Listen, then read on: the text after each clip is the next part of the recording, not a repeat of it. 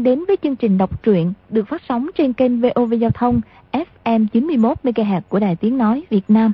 Trong chương trình đọc truyện kỳ trước, chúng ta đã theo dõi phần 61 bộ truyện Lộc đỉnh ký của nhà văn Kim Dung. Bây giờ mời quý vị và các bạn đón theo dõi phần tiếp theo của bộ truyện này nhé.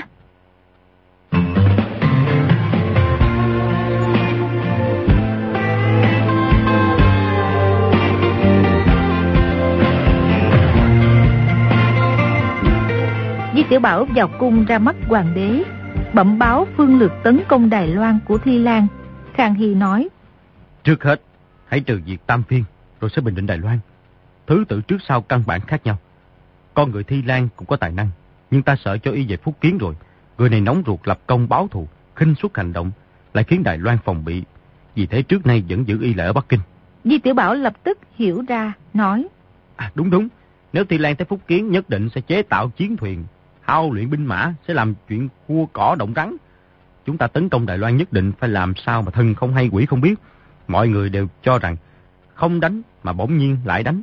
Đánh cho cái thằng tiểu tử họ trịnh kia một phen chân tay cuốn quýt. Đạo dùng binh hư thực chính là phải như vậy. Mà nói lại, sai tướng không bằng khích tướng. Ta giữ Thi Lan lại ở kinh. Để khí lực toàn thân của y không có chỗ nào sử dụng. Khiến y phiền muộn chết dở. Một khi phái đi sẽ ra sức lập công, không dám trễ nải. Kế sách này của hoàng thượng thì Gia Cát Lượng chẳng qua cũng chỉ đến thế à. Nô tài đã xem qua cái dở mà định quân sơn á. Gia Cát Lượng kích Hoàng Trung liều mạng đánh nhau sống chết. Một đao chém gã mặt rằng hạ hầu thu đông gì đó. Hạ hầu uyên. À dạ dạ. Hoàng thượng chỉ nhớ tốt hả? À, xem qua cái dở hát mà nhớ được cái tên gã mặt rằng luôn. Tên gã mặt rằng ấy có viết trong sách. Thi Lan tặng ngươi lễ vật gì vậy?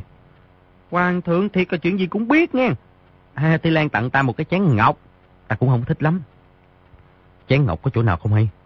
Chén ngọc tuy quý báu, nhưng làm rơi một cái thì dở liền à. Nô tài làm gì cho hoàng thượng? Hai tay bưng một chén cơm ngàn năm không dở, muôn năm không rỉ, khác hẳn chứ. Khang Hy hô hô cười rộ, Di Tiểu Bảo nói. Hoàng thượng, nô tài đột nhiên nghĩ ra một ý, xin hoàng thượng xem có được không? Ý gì? Thi Lan nói y là quen thống lĩnh thủy sư, rất thạo thủy chiến. Khang Hy tay trái vỗ bàn một cái, nói. Hay, ý hay. Điều quế tử, ngươi thông minh lắm. Ngươi cứ mang y đi liêu đông, sai y đánh thần Long giáo. Di Tiểu Bảo trong lòng quảng sợ, trố mắt nhìn Khang Hy, hồi lâu mới nói. Hoàng thượng nhất định là thần tiên xuống trần. Tại sao chủ ý trong lòng người của, của nô tài chưa có nói ra miệng mà mà hoàng thượng biết là sao? Thôi, vỗ mông ngựa đủ rồi. Tiểu quế tử, cách này rất hay. Ta vốn đang lo lắng, ngươi đi đánh tảo thần Long. Không biết có thành công được không? Cả Thi Lan này là một nhân tài thủy chiến. Bảo y tới đảo Thần Long luyện tập. Có điều trước đó không được tiết lộ phong thanh. Dạ dạ dạ. Khang Hy lập tức sai người truyền gọi Thi Lan vào, nói với y. Trẫm phái Di Tiểu Bảo đi núi trường Bạch Tế Trời. Đi ra sức tiến cử ngươi, nói ngươi làm gì có tài, muốn mang ngươi cùng đi. Trẫm nghe thấy nhưng cũng không tin lắm. Di Tiểu Bảo cười thầm trong bụng. Gia Cát Lượng đang khích tướng lão tướng Hoàng Trung nè. Thi Lan liên tiếp dập đầu nói. Thần đây theo Di Đô Thống làm việc, nhất định tận trung ra sức, hăng hái không tiếc thân để báo đáp thiên ân của Hoàng thượng. Lần này cứ thử, ngươi xem sao. Nếu quả có thể dùng được thì tương lai sẽ phái ngươi đi làm chuyện khác. Thi Lan cảm mừng, dập đầu nói. Hoàng thượng tiên ân hạo đáng. Chuyện này rất bí mật. Ngoài một mình Di Tiểu Bảo, trong triều không có ai được biết. Cứ nhất thiết phải tuân lệnh Di Tiểu Bảo sai khiến. Thôi, về đi. Thi Lan dập đầu, đang định lui ra. Khang Hy mỉm cười nói. Vị đô thống đãi ngươi không tệ. Ngươi làm một cái chén bằng vàng to to mà tặng y. Thi Lan dân dạ, trong lòng cảm thấy không hiểu được, không biết hoàng thượng có ý gì, nhưng thấy mặt rồng vui vẻ, đoán chắc không phải là chuyện dở. Lúc Di Tiểu Bảo về tới phủ tử tước, đã thấy Thi Lan chờ ở cổng, nói không ít những câu cảm ơn đã đề bạc. Di Tiểu Bảo cười nói. Thì tướng quân, lần này phải ủy khuất ngươi một chút. Xin ngươi giả làm một viên tham lĩnh nhỏ mọn trong doanh của ta, để đề phòng người ngoài biết được. Tất cả xin theo lời sai bảo của đô thống đại nhân. Y biết Di Tiểu Bảo sai y giữ chức càng nhỏ thì càng coi y là người mình, tương lai cơ hội nhẹ bước thang mây càng lớn. Nếu phải y là một thân binh càng hay, lại nói. Hoàng thượng sai ti chức chế tạo một cái bát cơm bằng vàng trình lên đô thống. Không biết đại nhân thích kiểu dáng thế nào, để ti chức tiện đốc thúc thợ giỏi ngày đêm chế tạo. Đây là ân điển của hoàng thượng. Bất kể cái kiểu dáng thế nào thì chúng ta làm nô tài, hai tay bưng cái chén bằng vàng đang cơm, trong lòng đều cảm kích, hoàng ân hạo đảng. Thi Lan luôn miệng khen phải, Di Tiểu Bảo nghĩ thầm. Lão tử vốn định chạy trốn, từ chứ không làm quan nữa. Bây giờ tìm được ngươi làm con ma thế mạng. Tốt nhất là ngươi đánh nhau với Hồng giáo chủ đồng quy ư tận. Hai người các ngươi thọ sánh ngang trời. Thi Lan về rồi, Di Tiểu Bảo gọi bọn huynh đệ trong thiên địa hội Lý Lực Thế, Phong Tế Trung, Từ Thiên Xuyên, Quyền Trinh Đạo Nhân tới, đem tình hình vừa qua kể lại một lượt. Lý Lực Thế nói, Thằng giặc họ thi này phản bội quốc tính và lại muốn tấn công Đài Loan hãm hại Tổng Đại Chú. May mà y gặp phải Di Hư Chủ. Chúng ta làm sao để thu xếp y tốt. Tần Long Giáo câu kết với Ngô Tâm Quế và nước La Sát. Hiện Hoàng đế phái ta đem Thi Lan đi đánh Thần Long Giáo. hả? Để họ thi kia đánh nhau với Thần Long Giáo trời sầu đất thảm cái gì đó. Lưỡng bại câu thương cái gì đó. Rồi chúng ta sẽ làm ngư ông thủ lợi. Mọi người đồng thanh khen phải. Di Tiểu Bảo nói. Họ thi tinh minh tài cán, ta muốn dựa vào y để đánh đảo thần Long, không thể giết y trước. Các vị đại ca phải cẩn thận, đừng để y thấy chỗ sơ hở của mình. Chúng ta cứ cải trang làm quân sĩ thác đác trong kiêu kỵ doanh, bình thường bớt xuất hiện trước mặt y. Cho dù nhìn thấy, y cũng không dám đắc tội với người thác đác. Chiều hôm sau, Thi Lan mang một cái hộp gấm tới phủ tử tước cầu kiến. Di Tiểu Bảo mở cái hộp gấm ra, quả nhiên là một cái bát bằng vàng khá to, cũng phải tới 6-7 lượng. Thi Lan nói, Tây chất vốn định làm to hơn, chỉ e là đô thống đại nhân sử dụng bất tiện. Di Tiểu Bảo đưa tay trái nhất nhất cái bát vàng, cười nói. Đã khá nặng rồi, thì tướng quân, những cái chữ chi chết trên này là gì vậy? Bốn chữ đại tự ở giữa là công trung thể quốc, hàng chữ nhỏ trên là ban cho lãnh nội thị vệ phó đại thần kim đô thống kiêu kỵ doanh chánh hoàng kỳ, được thưởng hoàng mã quải và danh hiệu ba đồ lỗ, nhất đẳng tử tước Di Tiểu Bảo. Hàng chữ bên dưới là thần tịnh hải tướng quân Thi Lan, phụng chỉ giám sát việc chế tạo. Di Tiểu Bảo rất mừng, cười nói. Vậy thì cảm ơn nhiều lắm nghe. Nghĩ thầm. Đúng rồi đó, cái chén bằng vàng của ta là hoàng thượng ban cho. Ngươi làm sao cho ta chén bằng vàng được chứ? Lão thi này rốt lại cũng không phải ngu ngốc.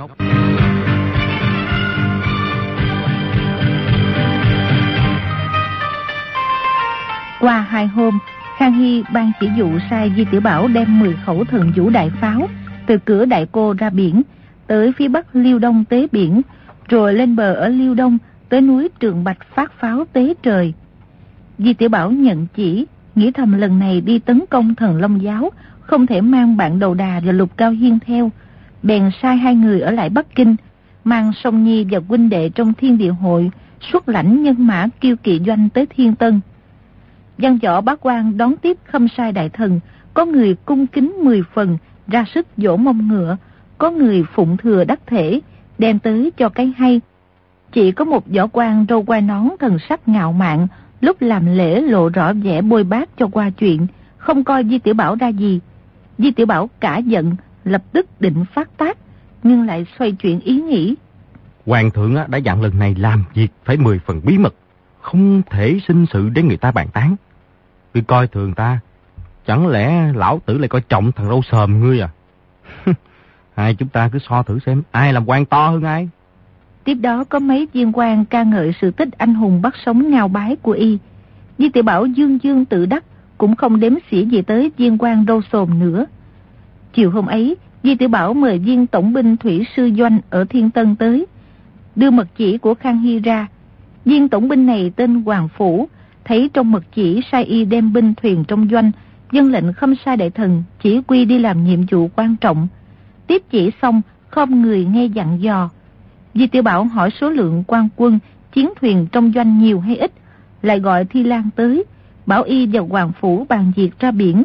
Mình thì lùi vào hậu doanh chơi bài cẩu ăn tiền với tướng sĩ.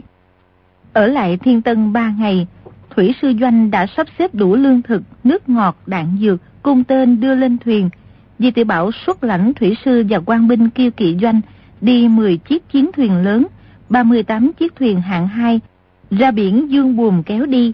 Rời khỏi đại cô ra tới ngoài biển, Di Tiểu Bảo mới tuyên đọc thánh chỉ. Chuyến đi này là tiêu diệt thần Long Giáo, quan binh trên dưới đều phải ra sức. Sau khi thành công đều có thăng thưởng, tướng sĩ thấy bên mình người đông thế mạnh, không sai đại thần lại đem theo 10 khẩu quả pháo Tây Dương, đảo Thần Long chẳng qua chỉ là nơi một bọn hải phỉ trú ngụ. Chỉ cần bắn dài phát pháo lớn thì lo gì không đánh tan được bọn hải phỉ. Lần này nhất định sẽ lập công thăng quan. Lúc ấy người người reo hò, tinh thần phấn chấn. Di Tiểu Bảo ngồi trong kỳ hạm, nhớ lại lần trước tới đảo Thần Long là bị Phương Di lừa đi. Cô nương này tuy rất giảo hoạt, nhưng mùi vị ôn nhu trong mấy hôm ở chung với nhau trên biển. Lúc ấy nhớ lại, vô cùng bâng khuâng, nghĩ thầm. Nếu vừa tới gần đảo đã bắn pháo, bừa vô, giết chết quá nữa giáo chúng thần công giáo, rồi cho mấy ngàn quan binh nhất tệ tràn lên, thì hồng giáo chủ võ công có cao cường hơn cũng không chống nổi. Chỉ có điều như vậy biết đâu lại bắn chết cả Phương Di, lại không có được. Cho dù là không chết nhưng bị pháo bắn cục mất một cánh tay gì đó, thì rất là đáng tiếc à nha, đáng hận nha. Y vốn sợ hồng giáo chủ, chỉ mong dưới chân bôi dầu chạy là thượng sách. Nhưng lúc ấy có Thi Lan chủ trì, mấy mươi chiến thuyền dương buồm đi trên biển, lại có 10 khẩu thần vũ đại pháo vừa chế tạo. Trận này chỉ có thắng không thua, chỉ nghĩ làm sao để bảo vệ cho Phương Di vô sự, vừa phải tiêu diệt thần Long giáo mới lưỡng toàn kỳ Mỹ. Lúc ấy bèn gọi Thi Lan vào, hỏi kế sách tấn công lên đảo. Thi Lan mở cuộn giấy cầm trong tay, lấy ra một tấm bản đồ trải ra trên bàn, chỉ vào một hòn đảo nhỏ trên biển nói. Đây là đảo Thần Long. Di Tiểu Bảo thấy trên đảo Thần Long đã vẽ một vòng tròn đỏ, có ba mũi tên màu đỏ chỉ vào ba phía bắc, đông, nam vòng tròn, vô cùng khâm phục, nói. Té ra là ngươi đã sớm nghĩ ra kế sách tấn công đảo Thần Long. Sau khi rời khỏi cửa đại cô, ta mới tuyên bố mật chỉ của Hoàng thượng. Tại sao ngươi đã sớm chuẩn bị bản đồ? tiên chức nghe đại nhân muốn từ cửa đại cô đi đường biển tới Liêu Đông nên đã chuẩn bị một số hải đồ. Trước đây tiên chức rất thích làm ăn trên biển, đã quen xem hải đồ. À, thì ra là vậy. Xem ra trận này nhất định chúng ta sẽ kỳ khai đắc thắng, thuyền đáo thành công. Đây là nhờ thánh đức của hoàng thượng và quái vọng của chi đại nhân. Theo à, thiện kiến của tiên chức thì chúng ta nên chia quân làm ba được tấn công vào ba phía bắc đông và nam đảo.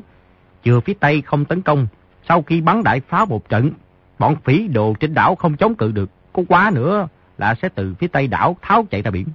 Chúng ta mai phục 20 chiếc thuyền sau đảo nhỏ cách đó 23 dặm.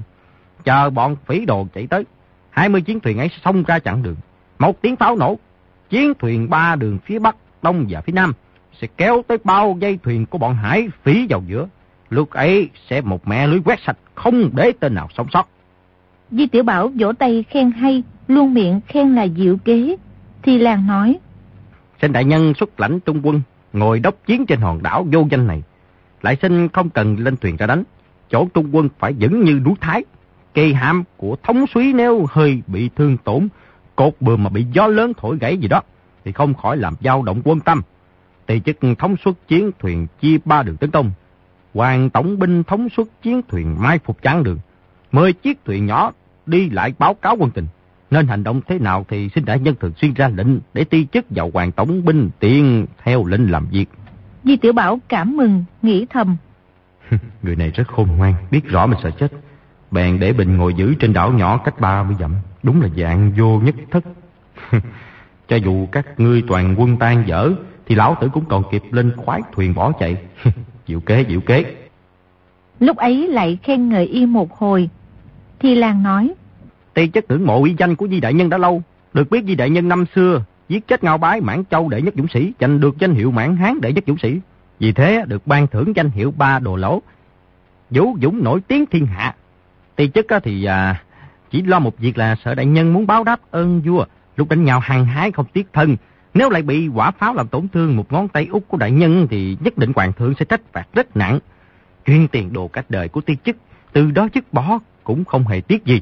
Nhưng phụ ân lớn tri ngộ đề bạc của đại nhân thì ti chức có muôn chết cũng không chuộc tội được. Vì thế xin đại nhân rộng lượng bảo trọng tấm thân ngàn vàng. Di tiểu Bảo thở dài một tiếng, nói. Ngồi thuyền đi đánh giặc như thế mới thiệt là thú vị. Tại vốn mà định đích thân xung phong, xông lên à, bắt sống à, giáo chủ thần Long Giáo. Nhưng ngươi đã nói vậy thì chỉ còn cách nhường cho ngươi làm thôi à. À dạ dạ dạ, đại nhân thể lượng cho người dưới ti chức vô cùng cảm kích. Di Tiểu Bảo nghĩ thầm.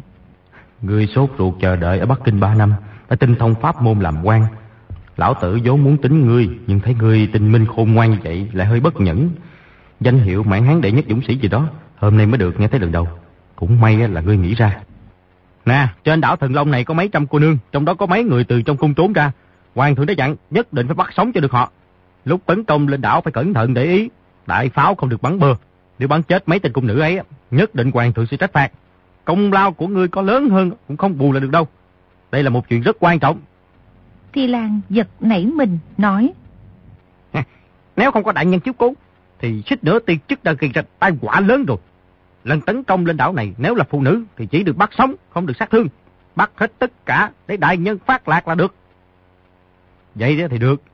Mấy tên cung nữ ấy ta cũng đã gặp qua, nhìn thấy là nhận ra liền. Có điều á, cái loại chuyện trong hoàng cung này à, mà ngươi ngươi biết rồi đó. À, dân, xin đại nhân yên tâm, thì chức sẽ thủ khẩu như bình. chuyện trong cung ai mà dám mở miệng nó bừa. Các chiến thuyền đi về phía đông bắc, gặp phải gió ngược, thuyền đi rất chậm. Hôm ấy còn cách đảo Thần Long không xa. Thi Lan chỉ về một hòn đảo nhỏ phía trước, nói. Đây là nơi đô thống đại nhân đóng doanh.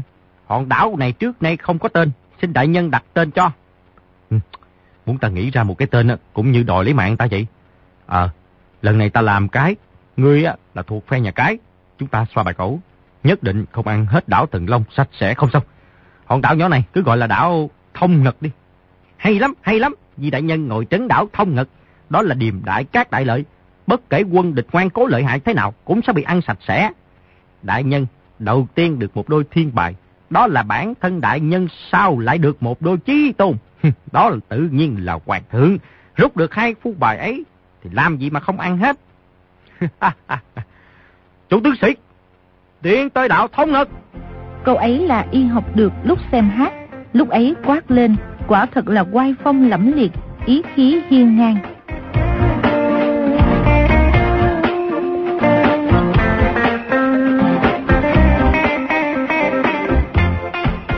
Mấy mươi chiến thuyền bảo vệ trước sau kỳ hạm của chủ soái từ từ tiến tới đảo Thông Ngật. Đột nhiên quân sĩ trên một chiếc thuyền nhỏ kêu ầm lên. Không bao lâu chiếc thuyền ấy chèo tới gần bẩm báo, nói phát hiện được một xác chết trôi trên biển. Di Tiểu Bảo cao mày nghĩ thầm. Ra quân bất lợi, gặp phải xác chết rồi. Hay là sòng này cũng chung hết. Chúc mừng đại nhân kỳ khai đắc thắng. Còn chưa bắn tên phát pháo mà địch nhân đã có một người chết trước. Đúng là điềm may của đại nhân. Để tiền chức đi xem. Nói xong nhảy xuống thuyền nhỏ. Qua một lúc, Thi Lan trở về kỳ hạm, nói. Bẩm gì đại nhân, cái xác ấy tay chân bị trói, dường như là bọn hải phỉ cướp của giết người, ném người ta xuống biển. Vừa nói tới đó, trên thuyền nhỏ lại kêu ầm lên, nói lại phát hiện được hai cái xác chết trôi. Di Tiểu Bảo vẻ mặt rất khó coi. Lúc ấy thì Lan cũng không thể nói là điềm may nữa, lại nhảy xuống thuyền nhỏ đi xem. Lúc trở về kỳ hạm thì mặt mày tươi tỉnh nói. Bẩm đại nhân, ba cái xác ấy xem ra là trên đảo Thần Long. Sau khi biết, cái xác đầu tiên thì chưa nhìn ra được gì. Hai cái xác sau thì rõ ràng là bọn hải phỉ, thân thể khỏe mạnh, nhất định là người biết võ công. Chẳng lẽ trên đảo Thần Long có nổi biến à? Gió đang từ đảo Thần Long thổi tới, ba cái xác này có quá nữa là theo gió thổi ra. Nếu nhân có nổi biến, thì lần này Di Đại Nhân làm cái, giống như ăn đậu hũ, ăn không cần nhai, một miếng là nuốt gọn. Di Tiểu Bảo đưa mắt nhìn ra xa, chỉ thấy trên biển hơi nước mịt mờ, mù trắng mênh mông, không nhìn thấy đảo Thần Long, chợt thấy trên mặt nước có một vật như quả cầu dập dềnh từ từ trôi tới, bèn hỏi. Ê, cái gì kìa? Thi Lan chăm chú nhìn một lúc, nói. Cái này có vẻ kỳ quái. Bèn sai thuyền nhỏ chèo qua vớt lên. Một chiếc thuyền nhỏ theo lệnh chèo qua vớt, quân sĩ trên thuyền lớn tiếng kêu lên. Lại là một cá chết trôi, là một người mập lùng. Chẳng lẽ là y? Nè, giác qua đây cho ta xem. Ba tên quân giác cái xác kia lên kỳ hạm, đặt lên sạp thuyền. Các xác lùng mập này tay chân đều bị dây da trói chặt. Di Tiểu Bảo vừa nhìn thấy, quả nhiên là xấu đầu đà. Y vốn đã rất mập, lúc ấy uống no nước, cái bụng càng căng tròn. Rõ ràng là một quả cầu thịt lớn. Chỉ thấy nước biển từ miệng Y chảy ra rồng rồng. Qua một lúc, cái bụng to nhô lên hụp xuống, bắt đầu thở lại. Bọn quân sĩ kêu lên. Ôi, sao chết trùi sống lại? Ui!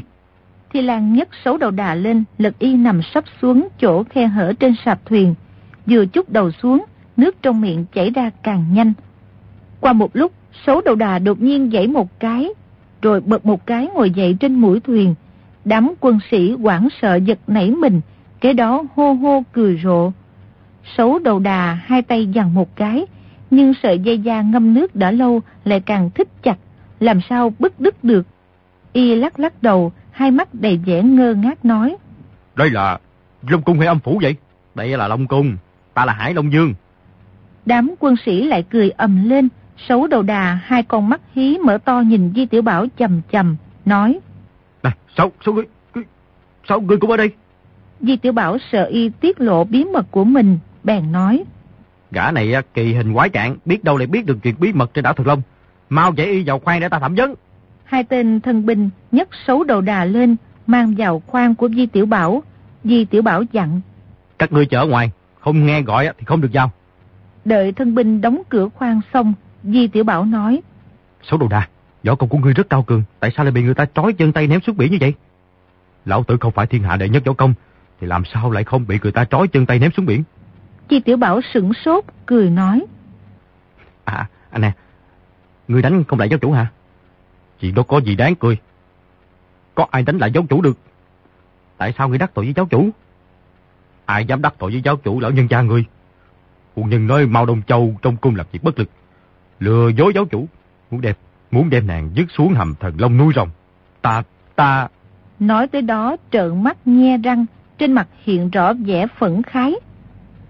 Di Tiểu Bảo lập tức hiểu ra, đêm trước trong cung từ Ninh, Thái hậu giả từng nói với cửu nạn sư phụ y rằng thị là con gái đại tướng Mao gì đó của nhà Minh, tên Mao Đông Châu, bèn cười nói.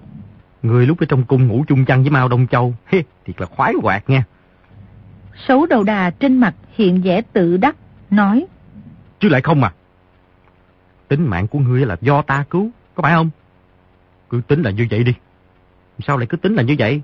Nếu ngươi nói ta không cứu mạng cho ngươi á, cũng rất dễ thôi. Rất dễ là sao? Ta cứ dứt ngươi lại xuống biển. Cứ tính như là không cứu mạng cho ngươi là được. Không, không được, không được, không được. Ngươi dìm ta chết ngạt không hề gì. Nhưng Đông Châu muội tử của ta lại không sống được. Không sống được thì không sống được. Dù sao thì người cũng chết rồi. Không được, không được. Nếu ta thả ngươi ra thì ngươi tính sao? Thì ta đa tạ ngươi thôi. Ta sẽ trở lên đảo Thần Long cứu Đông Châu muội tử. Di Tiểu Bảo giơ ngón tay cái lên khen. Hứ, ngươi rất có tình có nghĩa. Rồi nghĩ thầm. Hoàng thượng muốn bắt Thái hậu giả. Mình đang rầu không biết tìm thì ở đâu. Bây giờ cứ theo chỗ cả lùng mập này thì nhất định tìm được Thái hậu giả. Nhưng người này võ công cao cường, nếu thả y ra thì thả cọp dễ mà bắt cọp khó. Biết đâu còn gầm thét táp mình cái nữa sao? May là trên đảo Thần Long đang đánh nhau lông trời lỡ đất. Trở lại cứu người cũng rất tiện. Di Tiểu Bảo vừa nghe thấy, tinh thần lập tức phấn chấn, rồi hỏi. Nè, tại sao trên đảo Thần Long lại đánh nhau lông trời lỡ đất? Ngũ lồng mồm ta đánh người, người đánh ta, đã hơn 10 ngày rồi. Ai bị đối phương đánh ngã là bị trói chặt chân tay ném xuống biển đuôi cá mập. Mà tại sao họ đánh nhau? Sấu đầu đà nghiêng nghiêng cái đầu trọc, nhìn nhìn Di Tiểu Bảo, nói. Đông chồng muội tử, nói ngươi là bạch long sứ của bản giáo, chấp chưởng ngũ long lệnh. Tại sao lại không biết? Ta phụng mệnh giáo chủ và trung nguyên làm việc, không biết rõ sự tình trên đảo. Sấu đầu đà đột nhiên la lên một tiếng quái dị. Di Tiểu Bảo giật nảy mình, lùi lại hai bước. Bốn tên thân binh ngoài cửa nghe tiếng, sợ người lùng mập làm hại Di Đại Nhân, liền rút bội đao nhất tề xông vào. Thấy người lùng mập, tay chân bị trói vẫn còn ngồi dưới sạp mới yên tâm. Di Tiểu Bảo xua tay nói. Các ngươi ra được rồi, không có chuyện gì đâu. Đám thân binh bèn lui ra. Di Tiểu Bảo nói. Ngươi la cái gì vậy? Không rồi, ngươi là tâm phúc của giáo chủ và phu dân, mà ta lại nói hết chuyện này với ngươi. Cũng chẳng có gì là hỏng đâu. Nếu ta không cứu ngươi, thì hiện ngươi vẫn còn đang trôi dạt dưới biển, ừng ực ừng ực uống nước biển thôi. nước mặn này thật khó uống lắm. Ngươi không muốn uống nước mặn á, thì hãy nói thật với ta, tại sao ngũ long môn lại đánh nhau? Lúc ta và Đông Châu muội tử về tới đảo Thần Long, họ đã đánh mấy ngày rồi. Ta hỏi nguyên do, thì ra một đêm thanh long sứ hứa tuyết định đột nhiên bị người ta hại chết. Trên nền phòng còn một thanh đao dính máu. Về sau tra xét ra, thì thanh đao ấy là của Hà Thịnh Đại đệ tử của vô căn đạo nhân. Di Tiểu Bảo nghe nói hứa tuyết đình bị người ta hại chết, lập tức nghĩ. Không quá nữa là Hồng giáo chủ sai người giết rồi. Giáo chủ vì thế tịnh nộ hỏi Hà Thịnh vì sao lại ám toán thanh long sứ. Hà Thịnh thà chết không nhận, nói không có giết thành Long Sứ. Về sau bôn hạ Thanh Long Môn trả thù cho chữ môn sứ, giết chết Hà Thịnh. Xích Long Môn và Thanh Long Môn bèn đánh nhau. Đó là chuyện với Xích Long Môn và Thanh Long Môn. Sao ngươi lại nói là ngũ Long Môn đánh nhau thành một trường hộ đồ? Cũng không biết thế nào. Mà Hắc Long Môn lại giúp Thanh Long Môn. Hoàng Long Môn lại giúp Xích Long Môn. Người giết ta, ta giết ngươi. Đánh nhau tới mức chẳng cũng vui sao. Còn Bạch Long Môn của ta thì sao? Ngươi là Bạch Long Sứ tại sao chuyện trong môn của mình cũng không biết? Trời ơi ta đã nói với ngươi rồi. Ta không ở trên đảo, tự nhiên là không biết. Môn hạ của ngươi chia làm hai phe. Bọn anh em già là một phe, giúp Thanh Long Môn. Bọn đệ tử trẻ là một phe, giúp xích Long Môn. Ngũ Long Môn đánh nhau kịch liệt. Chẳng lẽ giáo chủ không đếm xỉa gì tới à? Mọi người đánh nhau, đang hăng. Giáo chủ cũng không trấn áp được.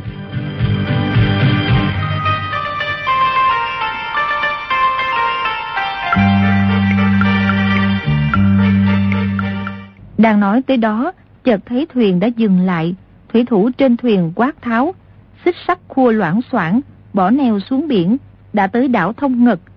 Di Tiểu Bảo bước ra mũi thuyền, chỉ thấy trên đảo cây cối xanh tươi, núi gò lố nhố, là một nơi trú chân rất tốt, liền nói với Thi Lan. Trên đảo Thần Long khắp nơi đều có rắn độc, người phái người đi dò xét xem trên đảo Thông Ngật có rắn không. Thi Lan dân dạ lui xuống, liền có 10 chiếc thuyền nhỏ chèo vào bờ. Đám quân sĩ lên bờ xong kéo vào rừng lục soát.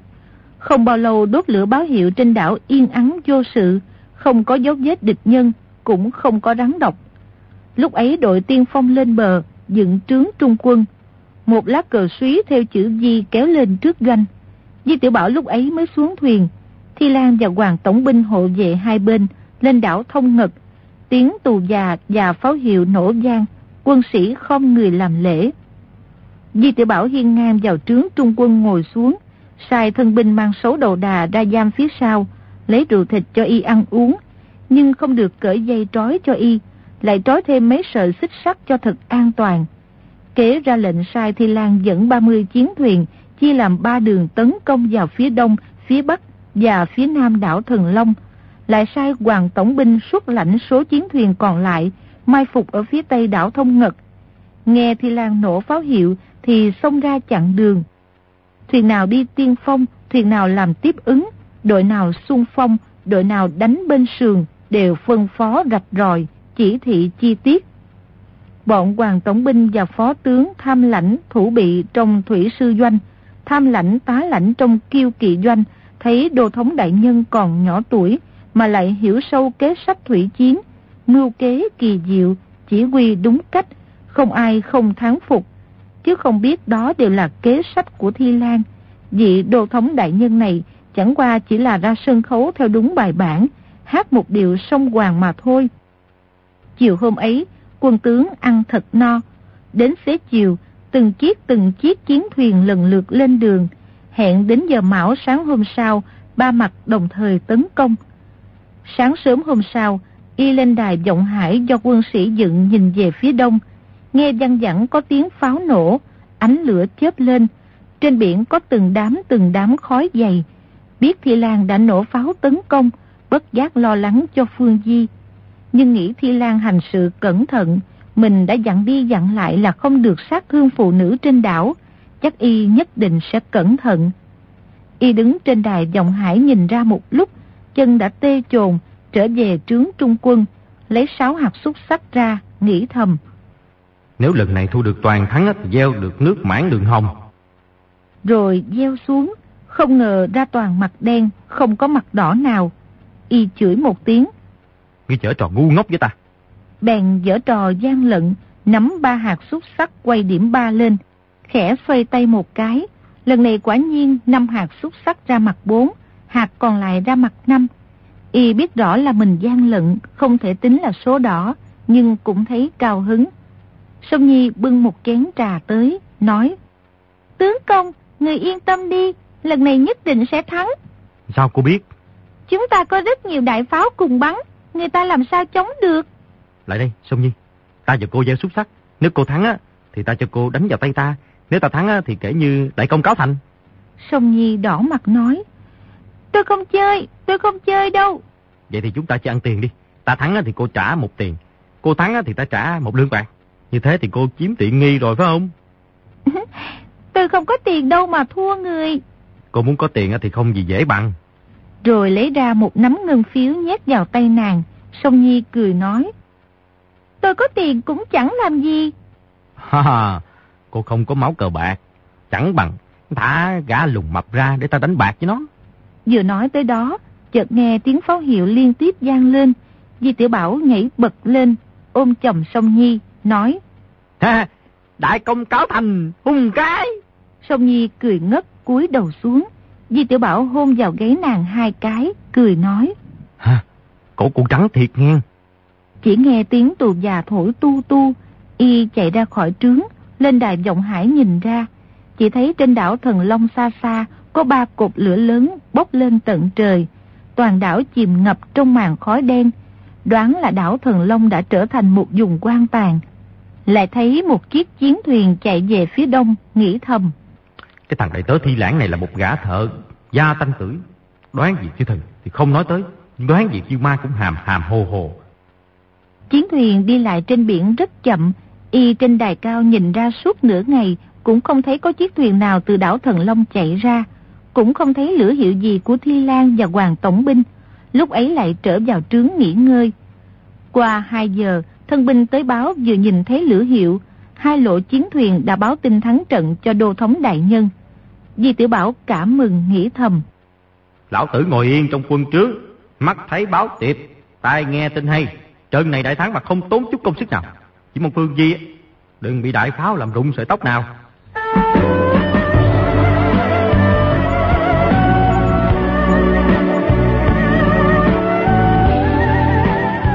Lại qua hơn một giờ, trời đã xế chiều. Thân binh vào báo có mấy chiếc thuyền nhỏ áp giải tù binh đang đi tới đảo Thông Ngật. Di tiểu Bảo cảm mừng nhảy bật lên, chạy ra bờ biển. Quả nhiên thấy năm chiếc thuyền nhỏ đang tới gần đảo. Di tiểu Bảo sai thân binh quát hỏi. Bắt được những ai vậy? Trên thuyền nói lớn trả lời. Nhóm này toàn là phụ nữ đàn ông thì ở phía sau.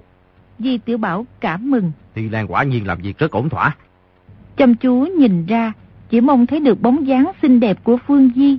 Đương nhiên tốt nhất là bắt được Thái Hậu giả, còn nếu bắt được cả Hồng Phu Nhân Thiên Kiều Bách mỹ, mỗi ngày trên thuyền nhìn nàng dài cái, thì càng thú vị, không sao nói xiết. Chờ một lúc lâu, năm chiếc thuyền mới vào tới bờ. quan quân kêu kỵ doanh quát tháo hò hét, áp giải hơn 200 cô gái lên. Di tiểu Bảo nhìn kỹ từng người, đều là các thiếu nữ trong xích long môn. Người nào cũng cúi đầu ủ rũ, có người quần áo rách nát, có người bị thương. Nhìn tới người cuối cùng, Thủy chung vẫn không thấy Phương Di. Di Tiểu Bảo cảm thấy thất vọng, liền hỏi. Còn phụ nữ nào nữa không? Một viên tá lãnh nói. Bẩm đô tống đại nhân, phía sau vẫn còn. Có ba đội đang lục soát trên đảo. Nhưng vì rắn độc nhiều quá nên lục soát rất chậm. Bắt được giáo chủ thần Long giáo không vậy? Trận này đánh nhau ra làm sao? Bẩm đô tống đại nhân, sáng sớm hôm nay 30 chiếc thuyền vào gần sát bờ, nhất đề phát pháo. Mọi người dân lệnh đại nhân phân phó, cứ bắn ba loạt lại ngừng một. Chỉ bắn vào một chỗ trống trên đảo. Đến khi trên đảo có người ra chống cự mới dàn pháo bắn vào. Đồ thống đại nhân toán diệt dân thần. Theo cách ấy chỉ bắn ba loạt đã giết được bốn năm trăm tên giáo phỉ. Về sau có một đội thiếu điên không sợ chết xông lên, miệng hô lớn ngọng giáo chủ, bách chiến bách thắng, thọ tỷ Nam Sơn gì đó. Hơi sai rồi, lòng giáo chủ tiên phúc mãi hưởng, họ sánh ngang trời. À dạ dạ, Té ra đồ thống đại nhân đã sớm biết rõ giáo phỉ như trong lòng bàn tay. Công trách gì đại nhân vừa ra đánh, thế đã như trẻ tre. Bọn giáo phỉ hô đúng là câu thỏ sánh ngang trời. À, ti chức nói lầm. nè, còn về sao thế nào? Bọn thiếu niên ấy như phát điên xông ra bờ biển nhảy lên thuyền nhỏ, đến lên thuyền lớn của chúng ta để cướp pháo. Chúng ta cũng không đếm xỉa gì tới. Chờ 10 chiếc thuyền nhỏ nhất tề ra tới ngoài biển mới phát pháo. 30 chiếc thuyền nhỏ lực lực chìm xuống biển. Hơn 3.000 đứa nhỏ giáo phỉ đều mất mạng dưới biển. Bọn phỉ nhỏ này đến lúc chết vẫn hô lớn hồng giáo chủ thọ sánh ngang trời. Di Tiểu Bảo nghĩ thầm. Y cũng quan báo quân tình rồi. Giáo chúng thiếu niên trong thần Long giáo nhiều lắm, cũng chỉ có 8-900 người. Lẽ nào có tới hơn 3.000? May là giết địch càng nhiều thì công lao càng lớn. Cho dù có báo là 4-5 ngàn, không sao. Giết sạch bọn giáo phỉ nhỏ rồi, lại có một đám đông chạy ra phía tây đảo, lên thuyền chạy trốn các chiến thuyền của ta tuân theo phương sách của đô thống đại nhân đuổi theo phía sau thì chốt xuất lãnh quân sĩ lên đảo lục soát bắt được tất cả ba bốn trăm người Thi đại nhân sai giải bọn nữ giáo phỉ tới đảo thông ngật trước để đô thông đại nhân tra hỏi. Di Tiểu Bảo gật gật đầu. Trận này tuy thắng nhưng không thấy Phương Di, vẫn rất không yên tâm. Không biết lúc phát pháo có bắn chết nàng hay không, bèn quay trở lại tới tra xét đám phụ nữ kia lần nữa. Đột nhiên nhìn thấy một khuôn mặt tròn tròn như quả trứng gà. Đột nhiên nhớ ra, hôm trước giáo chủ tập hợp giáo chúng, thiếu nữ này từng nói mình là con riêng của bạn đầu đà, lại gõ vào trán mình một cái, đá vào mông mình một cước. Vừa nhớ tới chuyện ấy, ý chơi ác nổi lên, bước tới cạnh nàng, đưa tay déo mạnh vào má nàng một cái. Cô nương kia kêu khẽ lên một tiếng. Ừ, ngươi, ngươi... Di tiểu Bảo cười hề hề nói. Mẹ, mẹ nhớ con không? Thiếu nữ kia rất ngạc nhiên, trừng mắt nhìn y, rõ ràng thấy khuôn mặt này rất quen, nhưng nói thế nào cũng không ngờ là viên quan lớn quân thanh này lại chính là bạch long sứ của bản giáo. Di tiểu Bảo hỏi. Ngươi tên gì? Mà giết ta đi. Ngươi hỏi gì ta cũng không nói đâu. Được được, ngươi không nói. Người đâu?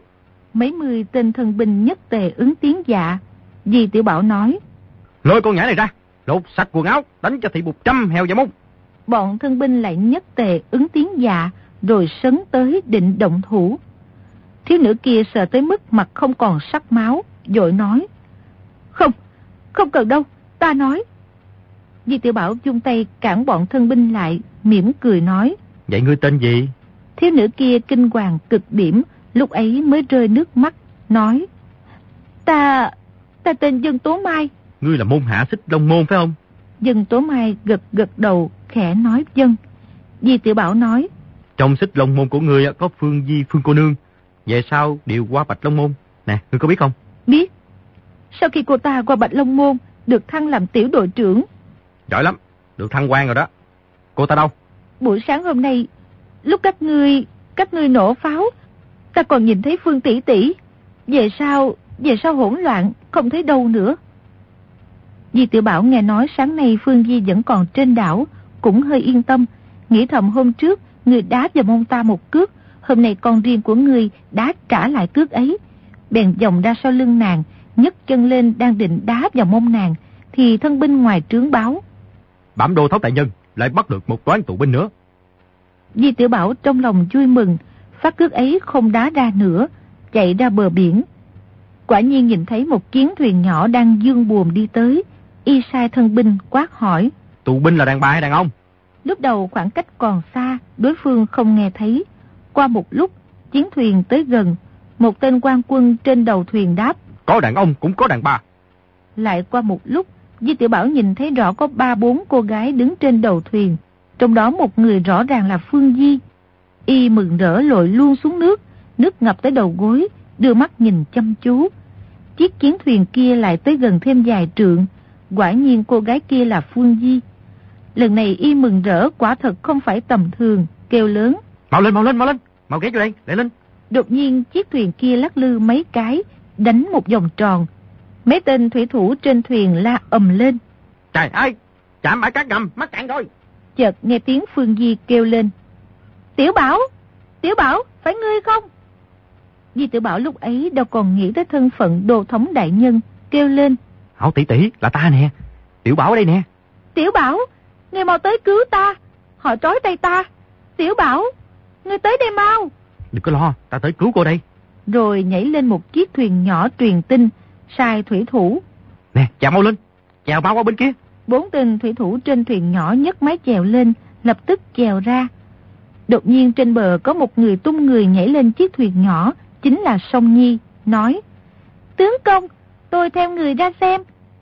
Di Tiểu Bảo trong lòng mừng rơn, nói. Sông Nhi, người nói người kia là ai? Sông Nhi mỉm cười nói. Tôi biết, người nói là thiếu nải nải của người. Hôm trước tôi đã gọi là thiếu nải nải rồi. Có điều, có điều gì thiếu nải nải này không chịu nhận. Lúc ấy cô ta xấu hổ, lần này tôi cứ gọi, không bắt cô ta phải nhận không xong. Chiếc chiến thuyền kia từ từ chuyển động, chiếc thuyền nhỏ mau lẹ chèo tới. Phương Di kêu lên. Tiểu Bảo, đúng là ngươi rồi. Trong thanh âm đầy vẻ vui mừng, Di Tiểu Bảo kêu lên. Là ta nè. Rồi quát bảo tên quân đứng cạnh nàng. Mau cởi trói cho vị cô nương này đi, lại lên. Tên quân ấy nói dân rồi cúi xuống cởi dây trói trên tay Phương Di. Phương Di giang tay chờ Di Tiểu Bảo qua. Hai chiếc thuyền tới gần nhau, quan quân trên chiến thuyền nói. Đồ thống đại nhân cẩn thận. Di Tiểu Bảo nhảy lên, tên quân kia đưa tay y kéo lên. Di Tiểu Bảo vừa lên đầu thuyền là nhào luôn vào lòng Phương Di, nói. Hảo tỷ tỷ, ta nhớ cô đến chết được luôn đó. Hai người ôm chặt lấy nhau. Di Tiểu Bảo ôm thân thể mềm mại của Phương Di, ngửi thấy mùi hương thoang thoảng trên người nàng, không còn biết mình đang ở đâu. Lần trước y theo Phương Di tới đảo Thần Long, lúc ấy tình yêu vừa chớm, cũng còn chưa hiểu việc nam nữ lắm. Về sau lúc trên đường đi dân Nam, lẹo tèo với công chúa Kiến Ninh, lần này lại ôm Phương Di trong lòng, không kiềm được đỏ mặt tía tai. Đột nhiên chợt thấy thuyền lắc mạnh, Di Tử Bảo cũng không suy nghĩ gì, chỉ là đang ôm chặt Phương Di, định hôn lên môi nàng. Chợt thấy sau gáy bị siết lại, đã bị người ta nắm chặt. Một giọng nói kiều mỹ phi thường cất lên. Bạch Long Sứ, chào ngươi. Lần này ngươi mang quân tấn công đảo Thần Long. Công lao đúng là không nhỏ đâu.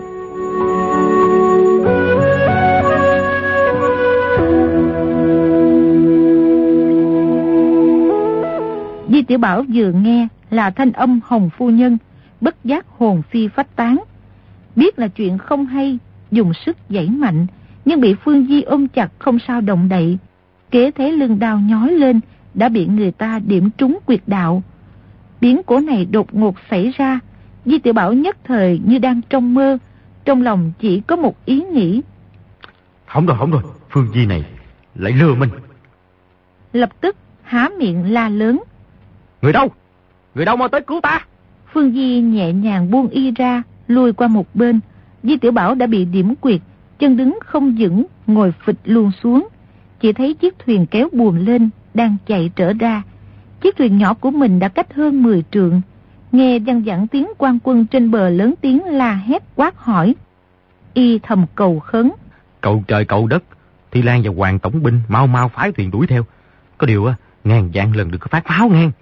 Chỉ nghe tiếng la hét của quan quân trên đảo Thông Ngật xa dần, sau cùng không nghe thấy nữa. Nhìn ra bốn phía, biển rộng mênh mông, không có một chiếc thuyền nào. Chiến thuyền y thống lãnh tuy nhiều, nhưng đều phái đi tấn công đảo Thần Long. Có chiếc thì chặn đường giữa đảo Thông Ngật và đảo Thần Long. Đừng nói là lúc ấy chưa biết chủ soái bị bắt, cho dù có biết thì cách nhau vài mươi dặm trên biển, cũng làm sao mà đuổi kịp. Y ngồi trên sạp thuyền, từ từ ngẩng đầu nhìn lên, chỉ thấy mấy tên quan quân kiêu kỵ doanh nhìn y cười nhạt. Y trong đầu choáng váng, định thần lại mới nhìn thấy rõ ràng từng người. Một khuôn mặt béo tròn xấu xí là xấu đầu đà, một khuôn mặt dài dài thanh tú là lục cao hiên, một khuôn mặt dài như mặt ngựa là bạn đầu đà. Y trong lòng một phen mờ mịt. Quả dưa lùng bị trói sao trướng tung quân, nhất định được lục cao hiên và bạn đầu đà cứu ra. Nhưng hai người này rõ ràng là ở Bắc Kinh, tại sao lại tới đây? Lại quay đầu lại, nhìn thấy một khuôn mặt kiều diễm mỹ lệ, đúng là Hồng Phu Nhân. Nàng cười khùng khục nhìn Di Tiểu Bảo, đưa tay déo vào mặt y một cái, cười nói. Đồ thống đại nhân, ngươi còn nhỏ tuổi mà rất lợi hại đó. Di Tiểu Bảo nói. Giáo chủ và phu nhân tiên phúc mãi hưởng thọ sánh ngang trời. Lần này thuộc hạ làm việc không ổn thỏa, có công lao gì đâu. ổn thỏa lắm chứ, có gì không ổn thỏa đâu. Giáo chủ lão nhân gia người khen ngợi ngươi lắm đó. Nói ngươi xuất lãnh quân thanh bắn phá đảo Thần Long. Cây cối nhà cửa trên đảo đều thành tro tàn. Lão nhân gia người trước này đoán diệt như thần, mà lần này đoán sai. Y rất không phục ngươi đó. Di Tiểu Bảo tới bước này, biết là tính mạng trong tay người ta, có cầu khẩn cũng vô dụng. Trước mắt chỉ có cách ăn nói bừa bãi, rồi sẽ tùy cơ ứng biến, bèn cười nói. Giáo chủ lão nhân gia người ở Phúc thể an khang, ta rất là nhớ y. Thuộc hạ trong bấy nhiêu ngày lúc nào cũng nghĩ tới phu nhân, ngày nào cũng cầu khẩn cho người ngày càng trẻ trung xinh đẹp, để giáo chủ lão nhân gia người lúc hầu bạn với người tiên phúc mãi hưởng. Hồng phu nhân cười khanh khách nói. Còn khỉ con nhà ngươi, đến giờ này còn không biết sống chết, vẫn mồm mép trơn tuột với ta. Người nói ta có ngày càng trẻ trung xinh đẹp không? Di Tiểu Bảo thở dài một tiếng, nói. Ai, phu nhân ơi, ngươi lừa ta đến khổ. Lừa ngươi chuyện gì? Mới rồi quân thanh bắt một nhóm tỷ tỷ lên đảo, đều là các cô nương trẻ tuổi trong xích long môn. Kế đó, à, nói lại là có một thuyền nữa chở phụ nữ tới. Ta đứng ở trên bờ biển nhìn ra, trông thấy phu nhân, nhất thời không nhận ra. Trong lòng chỉ nói, ai chà, trong xích long môn có tiểu cô nương trẻ trung xinh đẹp nào vừa tới vậy ta?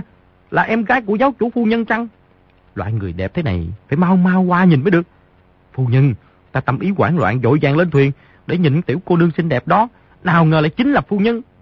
Hồng phu nhân nghe thấy cười sặc lên, thân hình lắc lư loạn lên.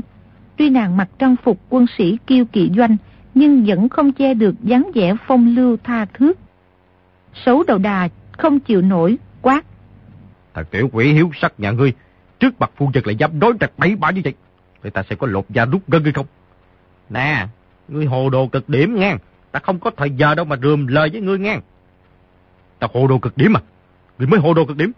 Ta giả chết trôi nổi trên biển. Ngươi cũng không nhận ra. Lại cứu ta lên. Hỏi dò về tình hình lão thật long. Ta theo lời dặn dò của giáo chủ. Nói bậy bạ với ngươi một hồi. Ngươi lại câu nào cũng tưởng là thật. Di Tiểu Bảo trong bụng chửi thầm. Hồ đồ quá, hồ đồ quá. Cái thằng đầy tới Di Tiểu Bảo ngươi. Đúng là đáng chết. Tại sao không nghĩ ra? Số đầu đà nội công tinh thâm. Muốn giả làm cái xác chết trôi thì rất dễ dàng. Mình lại quá tin lời y. Không hề nghi ngờ. Cho rằng trên đảo Thực Long quả thật có nổi biến. Không đề phòng gì cả. Nè, ta mắc mưu của giáo chủ và phu nhân chứ không phải là ta hồ đồ. ngươi không hồ đồ. Vậy thì ngươi thông minh à? Ta tự nhiên là mười phần thông minh. Có điều ta nói với ngươi. Cho dù là người thông minh nhất thiên hạ. Nhưng chỉ cần gặp phải giáo chủ và phu nhân thì ai cũng không có gì hay. Đó là giáo chủ và phu nhân thần cơ diệu toán. Tính không sai sót. Thế như trẻ tre đại công cáo thành. Y vừa nói bốn chữ đại công cáo thành, không kìm được, nhìn qua đôi môi tươi như qua đào, hơi run run của Hồng Phu Nhân một cái. Hồng Phu Nhân lại cười một tiếng, để lộ hàm răng nhỏ trắng muốt, nói Bạch Long Sứ, rốt lại ngươi cao minh hơn số đầu đà nhiều. Y nói không lại ngươi đâu. Tại sao ngươi nói y hồ đồ? Phu nhân, gã xấu đầu đà này đã gặp một tiểu cô nương xinh đẹp như tiên nữ là phu nhân. Nói thiệt bất kể là ai, chỉ cần nhìn thấy phu nhân một cái thì lẽ nào còn chịu nhìn tới nữ nhân khác chứ. Ta nói y hồ đồ, vậy biết y là trong lòng nhung nhớ không quên một nữ nhân khác. Xấu đầu đà, nữ nhân ấy là ai có cần ta nói ra không? Xấu đầu đà gầm lớn một tiếng, quát. Không được nói. Không được nói thì không nói làm gì vậy? Sư đệ của ngươi so ra còn cao minh hơn ngươi nhiều. À, y sau khi nhìn thấy phu nhân á, nói từ nay trở đi không còn hứng thú gì mà nhìn tới nữ nhân nào khác. Bạn đầu đà khuôn mặt dài ngoằng đỏ bừng lên, hạ giọng nói. Nói vậy, làm gì có chuyện đó? Ủa không có hả? Ủa chẳng lẽ ngươi nhìn thấy phu nhân rồi, còn muốn nhìn một nữ nhân khác hả? Lão nạp là người xuất gia tứ đại giai không, trong lòng đã không có chuyện nam nữ rồi. Sư già tụng kinh, chỉ đọc ngoài miệng. Sư ca ngươi cũng như ngươi à, cũng là đầu đà. Tại sao ngày nào cũng nghĩ tới người tình của y? Rõ ràng mình dặn y và lục tiên sinh chờ mình ở Bắc Kinh. Tại sao họ lại cùng ở chỗ phu nhân? Thiệt là kỳ quái.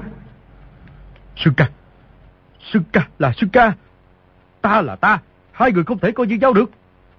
Ta thấy hai người các ngươi cũng không khác nhau bao. Sư ca ngươi làm người tuy hồ đồ, nhưng so ra còn thành tật hơn ngươi nhiều. Có điều á, hai người sư huynh sư đệ các người á đều làm hỏng đại sự của giáo chủ và phu nhân. Đúng là tội lớn ác cực. Bạn xấu hai đầu đà đồng thanh nói. Nói bậy! Tại sao bọn ta làm hỏng đại sự của giáo chủ và phu nhân? Di Tiểu Bảo cười nhạt không đáp. Trong lúc nhất thời y cũng không dựng đứng được một câu chuyện để du hãm hai người. Chẳng qua chỉ mai phục trước một cái đầu mối. Đợi đến lúc biết rõ vì sao hai người bạn lục từ Bắc Kinh tới đảo Thần Long sẽ bị chuyện cho Hồng Phu Nhân nghi ngờ. Y quay đầu nhìn ra biển. Biển lớn mênh mông, không có chiếc thuyền nào đuổi theo. Ngẫu nhiên nghe văng vẳng vài tiếng pháo xa xa. Chắc là Thi Lan và Hoàng Tổng Binh vẫn đang xuất lãnh chiến thuyền bao dây thuyền của thần Long Giáo tháo chạy. Lục Cao Hiên thấy ánh mắt y sáng lên một cái, nói. Phu Trần, người này là tội nhân của bản giáo, chúng ta cứ bẩm báo với giáo chủ ném y xuống biển nuôi cá mập thôi. Di Tiểu Bảo giật nảy mình, nghĩ thầm.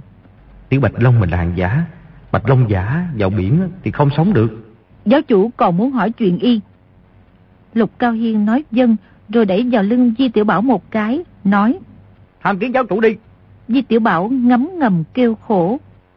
Trước mặt phu nhân còn có thể quan ngôn xảo ngữ, lừa cho thị vui vẻ. Té ra Hồng giáo chủ đang ở trên thuyền. Hôm nay Tiểu Bạch Long mà không xuống Long Cung thì thật là chuyện vô cùng thương thiên bại lý. Bèn nghiêng đầu nhìn Phương Di một cái, chỉ thấy vẻ mặt nàng thản nhiên, không hề có vẻ mừng giận gì. Thưa cô nương, chúc mừng con ngang. Phương Di nói, chúc mừng ta chuyện gì? Cô lập công lớn cho bản giáo. Giáo chủ còn chưa thăng chức cho cô ạ? À? Hả? Phương Di hừ một tiếng cũng không trả lời.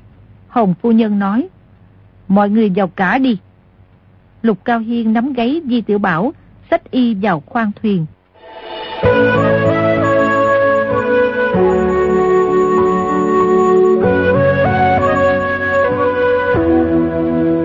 Chỉ thấy Hồng giáo chủ đang ngồi trong khoang thuyền.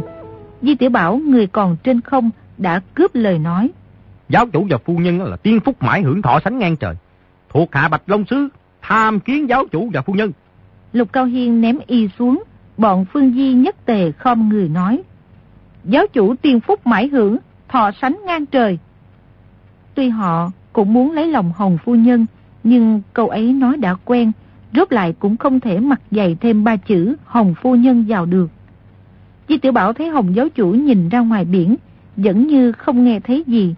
Lại thấy cạnh y có bốn người đứng hầu, chính là Xích Long Sứ Vô Căn Đạo Nhân, Hoàng Long Sứ Ân Cẩm, Thanh Long Sứ Hứa Tuyết Đình, Hắc Long Sứ Trương Đạm Nguyệt. Di Tiểu Bảo chợt động tâm niệm, quay đầu nhìn xấu đầu đà quát.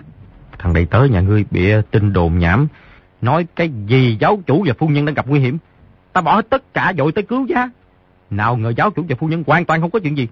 Lẽ nào các vị trưởng môn lại tạo phản chứ? Hồng giáo chủ lạnh lùng nói. Người nói gì? À, thuộc hạ phụng mệnh giáo chủ và phu nhân à, trà trộn vào hoàng cung, lấy được hai bộ kinh thư. Về sau tới Bình Tây Dương Phủ của Ngô Tâm Quế Dân Nam lại lấy được ba bộ nữa. Hồng giáo chủ chợt nhướng mày nói. Người lấy được năm bộ à? Kinh thư đâu? À, hai bộ lấy được trong hoàng cung á, thuộc hạ đã phái lục cao hiên trình lên giáo chủ và phu nhân rồi. Giáo chủ và phu nhân nói thuộc hạ làm việc chú đáo. Bảo lục cao hiên ban cho tiên dược. Hồng giáo chủ gật gật đầu. Di Tiểu Bảo nói. Ba bộ kinh thư ấy lấy được ở dân Nam. Thuộc hạ cất tại một nơi mười phần yên ổn ở Bắc Kinh. Sai bạn đầu đà và lục cao hiên canh giữ.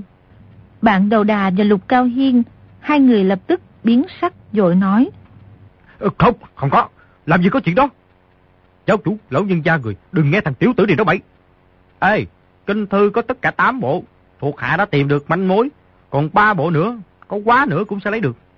Định là sau khi lấy được tất cả sẽ đem hết lên đảo Thần Long. Ba bộ đã lấy được, thuộc hạ sợ bị người ta lấy trộm. Vì thế cất cái trong học tường.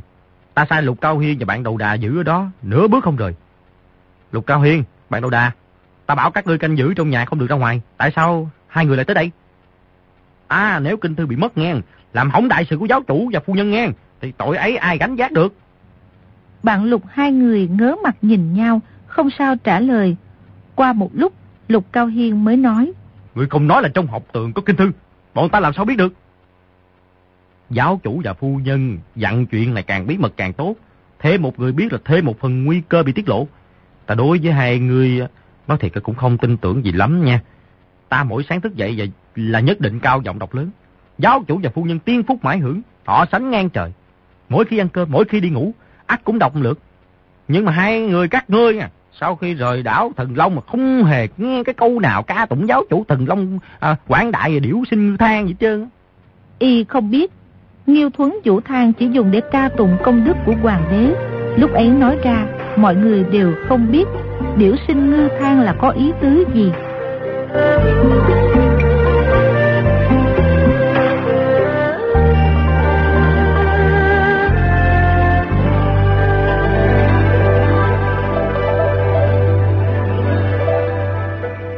Các bạn thân mến, chúng ta vừa theo dõi phần 62 bộ truyện Lộc Đỉnh Ký của nhà văn Kim Dung. Mời quý vị và các bạn đón theo dõi phần tiếp theo của bộ truyện này cũng sẽ được phát sóng vào đêm mai trên kênh VOV Giao thông FM 91MHz của Đài Tiếng Nói Việt Nam. Bây giờ thì nhóm thực hiện chương trình xin phép nói lời chào tạm biệt và hẹn gặp lại.